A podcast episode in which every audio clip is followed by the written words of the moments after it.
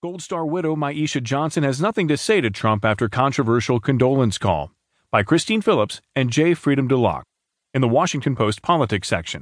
I'm Sam Scholl.